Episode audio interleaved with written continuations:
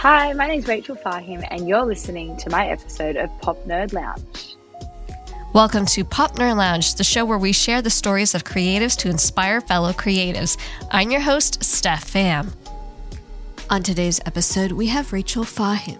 She tells her story of becoming a country artist in Australia. We talk about touring and performing at festivals, how she got into country music, and why being loud may not be such a bad thing. Sit back, relax, and enjoy my conversation with Rachael Fahim.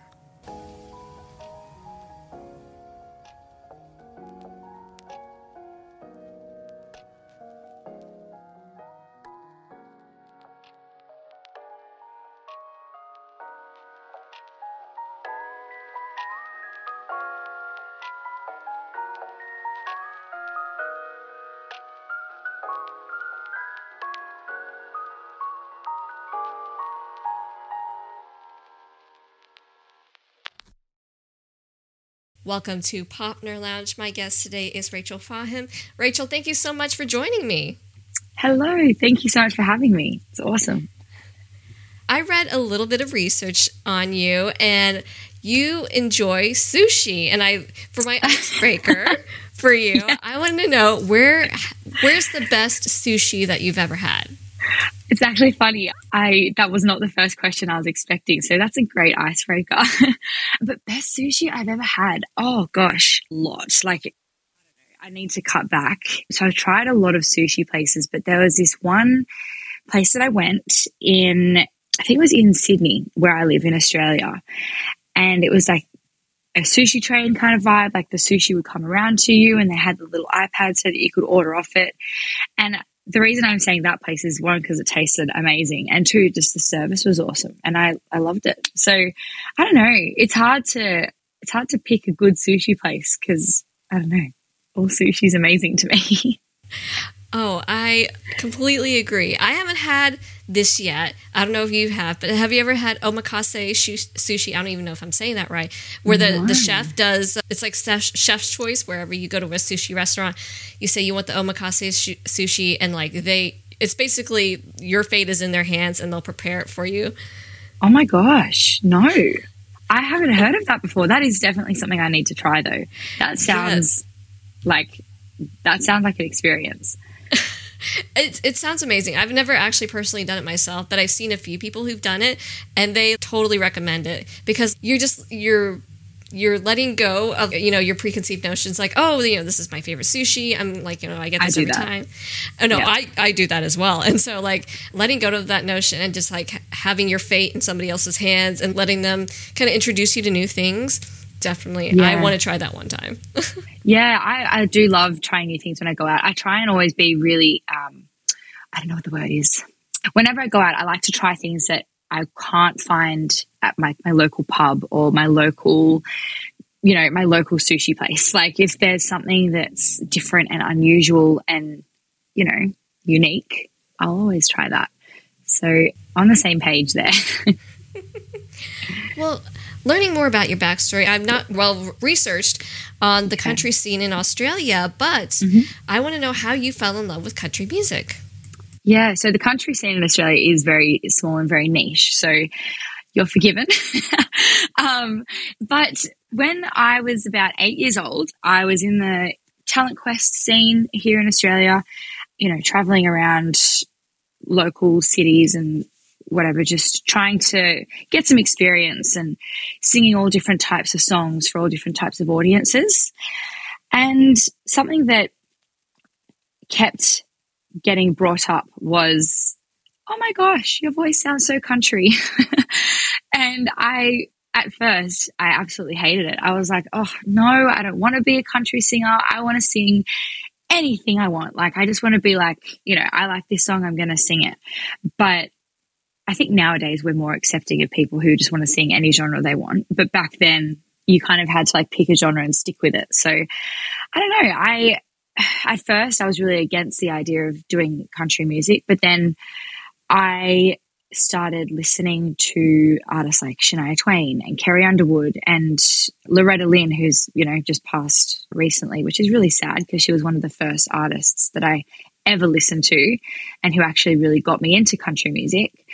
but once I started really delving in and discovering what the genre had to offer and seeing that just below the surface level of, you know, the, the music that's available and that everyone knows, there's actually some really beautiful songs and some amazing, phenomenal artists that just need to be listened to and need to be discovered. So I don't know, fell down the rabbit hole and here I am. Haven't looked back since and I love it. I'm I'm curious, something that draws a lot of people to country music and maybe this is how you got into country music as well, but did you fall in love with the storytelling aspect of country music? I think yes, because I was so young, I don't think I really realized that I was in love with like the storytelling side of it. I think I just really liked the fact that I could sing along to the to the songs and that I could feel things because I love my slow, sad songs. like, I love feeling my emotions. Like, I'm one of those people that if I'm sad, I'll listen to sad music because I'm like, I, I don't know, I just feel it. Yeah, I think as I've grown older, now I really appreciate the storytelling side of it. And I've come to learn like that's actually my favorite part. Yeah, I think my age kind of stopped me from discovering what it was that I actually liked about it it's always been the storytelling, I think. Yeah, it's beautiful. Since you were consistently involved in music from a young age, was it a seamless transition when you wanted to make that your full time career? Oh, I don't know. That's a tough question because it's.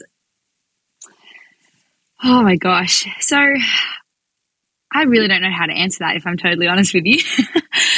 um, I think with with music and, and being a country artist, it's always going to be tough in places like Australia where the genre isn't as big as it is in America. So I've been to America a couple of times and you know you walk into any shopping center and there's country music playing and you don't have that here in Australia. So it is really difficult to try and pave the pathway to do this, you know, without without being like, oh, could I could I do better if I moved overseas? Do you understand? Like I'm just I'm trying to like express I guess how how tough it is. But like it's it's fun doing it as a full time thing, but it's it's just really it's really difficult and the transition is tough. I'm wondering, even though it, is so niche, have you found a really good, strong support system and a really good community surrounding you in the in the country genre over in Australia? I have, yeah. I've got a great manager who I've actually worked with for, oh my gosh, I want to say just about 10 years now. When I was in school, I met him, and now I'm uh, about nine years out of school. So I'm very lucky to have have him as my manager and on my team. And then just over the years, we've we've used different people along the way to. I don't know, to I guess like build our team. And I'm really, really happy with what we've got at the moment. I've never actually felt more secure with the people I have around me, which is so important. You were the 2017 Toyota Star Maker. How did that milestone change the course of your musical journey? I was. That time, that year that I was the Toyota Star Maker winner was just crazy. Like winning that competition, you got a uh, a car for a year. So uh, you got the petrol paid for, the insurance and everything like that was all taken care of. So they literally just were like, here, have a car, drive around Australia and just do do lots of gigs and get yourself out there. So the time that I spent really crafting who I am as an artist and being on the road and having the opportunity to perform at the festivals that came as part of the prize package, I was priceless. Really, I, I yeah, it was a huge turning point in my career that really helped. You recently released a song, City Girls in the Country. I Who did. would you con- Yes, you did.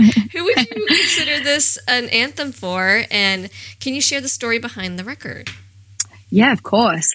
So City Girls in the Country um, when I wrote this song, I wrote it with a couple of friends. It's actually wild how many people were in that session. So we had two two people from the states. One I think was in LA, one was in Nashville via Zoom, and then we had two writers that were in Sydney and then a producer that was in Sydney. So it was a pretty jam packed session. But I went in and I was like, guys, I'm feeling like I just want to write a bit of a power to the women song because I feel that as a country artist who I'm of Lebanese background and as a woman in the industry, who sings country music. You know, like there's all these things that are like, I feel like you don't normally see a Lebanese country artist. so I was just tired of people telling me, like, you can't, well, not really, you can't sing country music, but like questioning me about why I was doing country music just because of where I lived or what my background was. Like, I remember I once had somebody, I was at a, at a gig and she came up to me and she was like, just like so forward. She was like, Oh, what's a Lebanese girl doing singing country music? And I was like, What kind of question is that? it just kind of caught me off guard and it stuck with me. And I get the same question about living in Sydney, which Sydney is known to be a city, but I actually live about 45, 50 minutes out. So I actually live closer to the country in my area. But the whole premise behind the song was just to be like, you know, it doesn't matter where I live or what my last name is, or it doesn't matter about any of that. If I want to sing country music because I like it, I'm going to sing country music. So hopefully people can relate this to their own, you know, story where they're being questioned or something and they can just be you know what? No, I'm going to do this because I love it. I really appreciate that. First of all, I think we need more powerful anthems, especially more powerful anthems for women. So I appreciate totally, you. Yes. yes. I appreciate you contributing to that. And I can relate. Honestly, first of all, I'm yeah. also a woman of color. And like having people question, you know, like, oh, you you're a creative, like you're not like the typical like you know yeah. doctor or lawyer, engineer, or whatever. Oh, you're a creative, and oh, you you danced in a past life. Oh, oh, you did acting yeah. in a past life. I really appreciate somebody having an anthem out there saying, no matter where you came from, no matter what your background is, you're allowed to like whatever you like, or you're allowed to do whatever you do. So yeah, I I really yeah. appreciate the sentiment of that. Oh, thank you. Yeah, I I was a little bit nervous to to put it out if I'm honest because I don't want to be a person to like cause waves or anything like that. But at the same time, like I've got to stand up for what I believe in. And if doing that and standing up for for you know what I believe in is going to cause waves, then so be it. But I just had to be really careful that I just didn't kind of exclude anybody or make them feel like it was a, you know, screw you song because it's not. It's a very powerful to the women anthem. And yeah, I'm very excited it's out. And I love that, you know, you just said that because it is important. Talk to me about performing at festivals and just being back in live performance after everybody took a hiatus from it. So, what do you enjoy about it? And is there anything that you would change? Hmm. So the hiatus was, I think, good in a sense because I, I had just been through a pretty tough time in my life and I think I needed the break. So, you know, I, I as tough as it was, I actually really enjoyed it. I don't think I would change anything. I think um, looking back at the past couple of years and I don't know, all the experiences that we've had and the experiences that we're going to have because of it, how things have changed, I think it's you know everything happens for a reason i guess. Like it's it's it's good. We're we're fine. We're on track to get back on track you know? A hundred percent, a hundred percent, and I, I feel like the world has missed live performance, especially after the pandemic. Yeah. I feel like the world has missed live performance and we want to get back into it, especially as, you know, performers definitely and everybody who's been on a, a touring crew, they definitely want to get back into it. But also like us as audience members, we miss we miss seeing you guys, we miss being at shows and we miss supporting our favorite people live in person. So I'm glad I'm glad, yeah. you know, live performances are starting to get normal and back on track. Me too. Yeah, it's very exciting. Hey nerds, thank you for sticking around with us. We hope you're enjoying the episodes so far. We're always looking to improve the show, so any and all feedback you can give us is greatly appreciated. We're also constantly on the lookout for creatives to feature, so if you think you'd be perfect or know someone we should speak to, let us know. We can be reached over on our contact page at popnerdlounge.com. Thank you for listening and enjoy the rest of the episode. When asked to use three words to describe yourself, you chose confident, passionate, and loud. Oftentimes, being loud or having a loud persona can have negative connotations. So, how can we be loud but have that loudness have intent and purpose behind it? I love that question. Um, so yeah, I, I chose those three words, and I finished on the, you know, the description word loud because I guess as a musician, as an artist, as a, I don't know, as someone who I guess needs to have a big personality to be seen in this industry, I kind of have gotten rid of the negative connotations in my head that come with being loud. Like, I don't really. I don't really pay much attention to it. Like, if I'm loud and someone doesn't like me, then that's fine. So, like, you're 100% right, though. Like, people see loud personalities and loud voices, and, and I think there's a level of intimidation that comes with that, with the feelings that they must feel. I don't know, because I kind of think that if someone's loud, like, just let them do their thing. Like, they're not hurting anyone. I'm loud, I'm not hurting anyone. So, yeah, I, I don't know. It's, yeah, I actually don't mind the word loud to be used to describe me, you know? Mm. I was just going to say, I appreciate that answer so much because, you know, I can relate as well. I, I, grew up in theater. I grew up doing music and creative things, and I'm an outgoing person naturally. And so, oftentimes, loud could be a descriptive yeah. for my personality. But I'm starting to embrace it, like you said. If they're not doing harm to anybody, why should we, you know, why should we judge people for being loud? We sometimes we need loud people. They're the ones that make exactly. you know noise, and they amplify voices that you know people might not yeah. be able to express themselves and so we need the loud voices to be like hey you know what what about the ones who need you know their voices amplified and so yeah i appreciate that you said that exactly yeah and i think what's the saying something about like it, something about it takes many to make the world go round i can't think of it right now but whatever like whatever personalities are here in our close friend circles or the people that we cross in the street, like we need all of them to, I don't know, like even everyone out, I guess. we need the quiet people and the loud people. We need a little bit of balance. That's right. That's right. We do, definitely. Is there anything that you missed out on due to being a busy touring and performing artist that you wish you could have done? I think the main things that I I struggle to miss out on are like friends' birthdays, and you know, I've, all my friends are starting to get married now, so I'm just really worried that there's going to be a festival that comes up or a performance that gets locked in where I have to miss someone's wedding. So that part of things is really tough, but you know, I have really supportive friends that understand, and I I don't know. I've been lucky so far with making things work, and getting it all to work out. Why is it important to trust your instincts even when being advised by more experienced veterans? Oh, I love this question. So I I have always, always, always trusted my gut.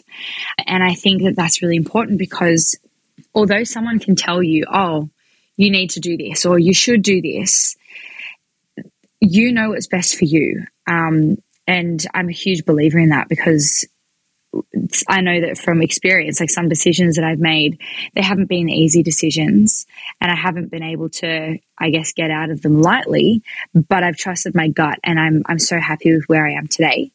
So I don't know.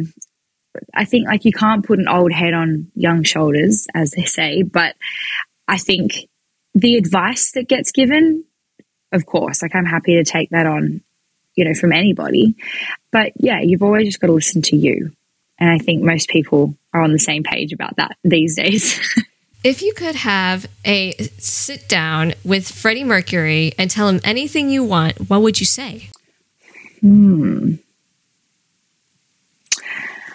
If I could tell, I guess I kind of just like would like link that back to the next question. Honestly, like just listen to your gut. I think I think really that's just the main, really important thing to to always remember and to always pass on to people. Like, yeah, I that's usually my piece of advice. So it's actually funny that you answered you asked that question straight after the question that you just asked. um, yeah, super important. And now we've reached my final question for you. I can't believe we're here, but I want to know why you are a creative. Oh, you hit me with the hard one last. um, I don't know. I think it's just in in like who I am as a person, and I think that any creative will say that. Like you're born wanting to be out there and creative. Well, maybe not out there, but you're like you're born wanting to create things. Like um, I think if I ever was, if I ever had to stop music and stop writing, I honestly don't know who I'd be because it's so, like, it's so ingrained in me now, like, it's part of my personality. So, yeah, that's a that's a really tough question. and honestly, I I feel like so many creatives can relate to that sentiment though because it's just ingrained in who we are from a very early age. Some of us know that, you know, maybe we didn't know precisely how we were going to create, but we just knew that we wanted to contribute our form of what we consider art into the world. And so it's just a part of who we are. And the beautiful part about that is that everybody takes that message and that theme, but they they use it in their unique way to contribute something to the world. Exactly. Yeah. I I love that totally. Well, Rachael, it's been an absolute delight speaking with you, and I know that we've had some technical issues, but we pers- persevered and we we, we delivered. Yes, yes, we We're did. We had we we are professionals, and we persevered and we delivered an interview. And so I want to turn the floor over to you, and I want you to tell our listener where they can find you on social media and where they can check your music out. Of course. No, thank you for the chat. I, I had a blast. It was really good. And despite the technical difficulties, we got there in the end. um, but as far as like socials, I am um, big on Instagram. Like I'm I'm always on there. Um, so my handle is Rachael Fahim Music. So Rachael's spelled a bit funny. It's A E L at the end, and then Fahim is F A H I M. Um, and then I'm trying to do the whole like TikTok thing. It's okay. It's not like it's not my main thing, you know. But uh, TikTok, same thing. Rachael Fahim Music, and I'm on Facebook, YouTube, Spotify, Apple Music, everything. Rachael Fahim. So um, yeah, hopefully I I can say hi to you over there and yeah, continue a little friendship. Well, Rachael, you've just been so amazingly delightful, and uh, it was such a pleasure to speak with you. Thank you so much for spending your morning with me and uh, breaking down your journey. Thank you, and thank you for spending your evening with me. it's been great. Special thanks to Rachael for being this week's guest. If you want to learn more about Rachael, visit the links in the show notes. Pop Nerd Lounge is executively produced by Vico and Steph Pham. Vico serves as the creative director, and Steph Pham is the host and editor. To find out more information about Pop Nerd Lounge, visit our website, popnerdlounge.com. Thank you for tuning in, and we hope you join us next time for another conversation with a fellow creative. I'm your host, Steph Pham.